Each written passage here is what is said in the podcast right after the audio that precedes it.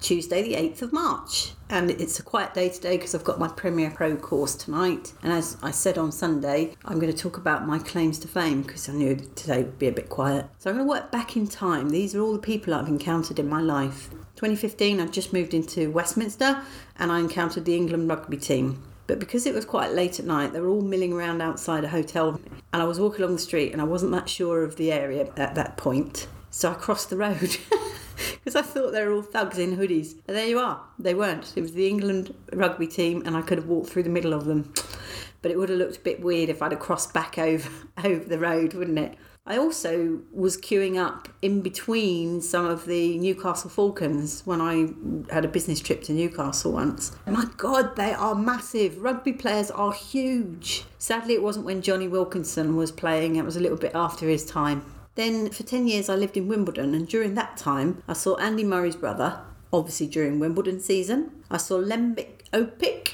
I think he's a politician or was a politician. He was eating dinner in the fire stables. I saw Annette Crosbie, who used to live in Wimbledon, I believe. She was walking along the street. But the most notable is June Whitfield, because she and I shared a hairdresser. And one day I just looked to the right of me and there she was, sat in, sat in the chair in the hairdressers. And apparently she went in every week. So in about 97, 98, I saw Emily Woof from the Full Monty. She was stood next to me in Covent Garden as we were watching some open air activities going on. And I also saw Lionel Blair in Bloomsbury. I was going to the Eastman Dental Hospital because I worked there very, very briefly, just temporary. And he was outside a pub, just sat on a bench with some friends and the most interesting stories come from my childhood, all between about the age of seven and nine. So I met Roger de Courcey and Nookie Bear. So we went to see him when I was about, I must have been about seven. And he gave me a signed card, got all the kids on the stage basically. And if you don't know who he is, Google him. Nookie Bear was a very rude bear. I met Eric Morley, and I met him in hospital because he had an adopted daughter, Katie. I think her name was Katie. Now, Eric Morley is the founder of Miss World and Come Dancing, the original Strictly Come Dancing.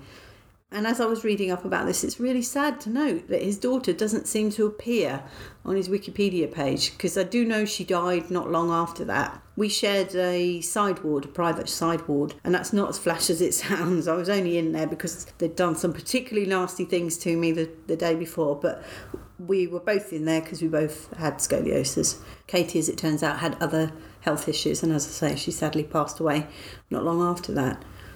Eric Morley and his wife were lovely. I remember his wife gave me a strawberry, and Eric Morley kissed me on the cheek, so I remember that. Nine years old I was then.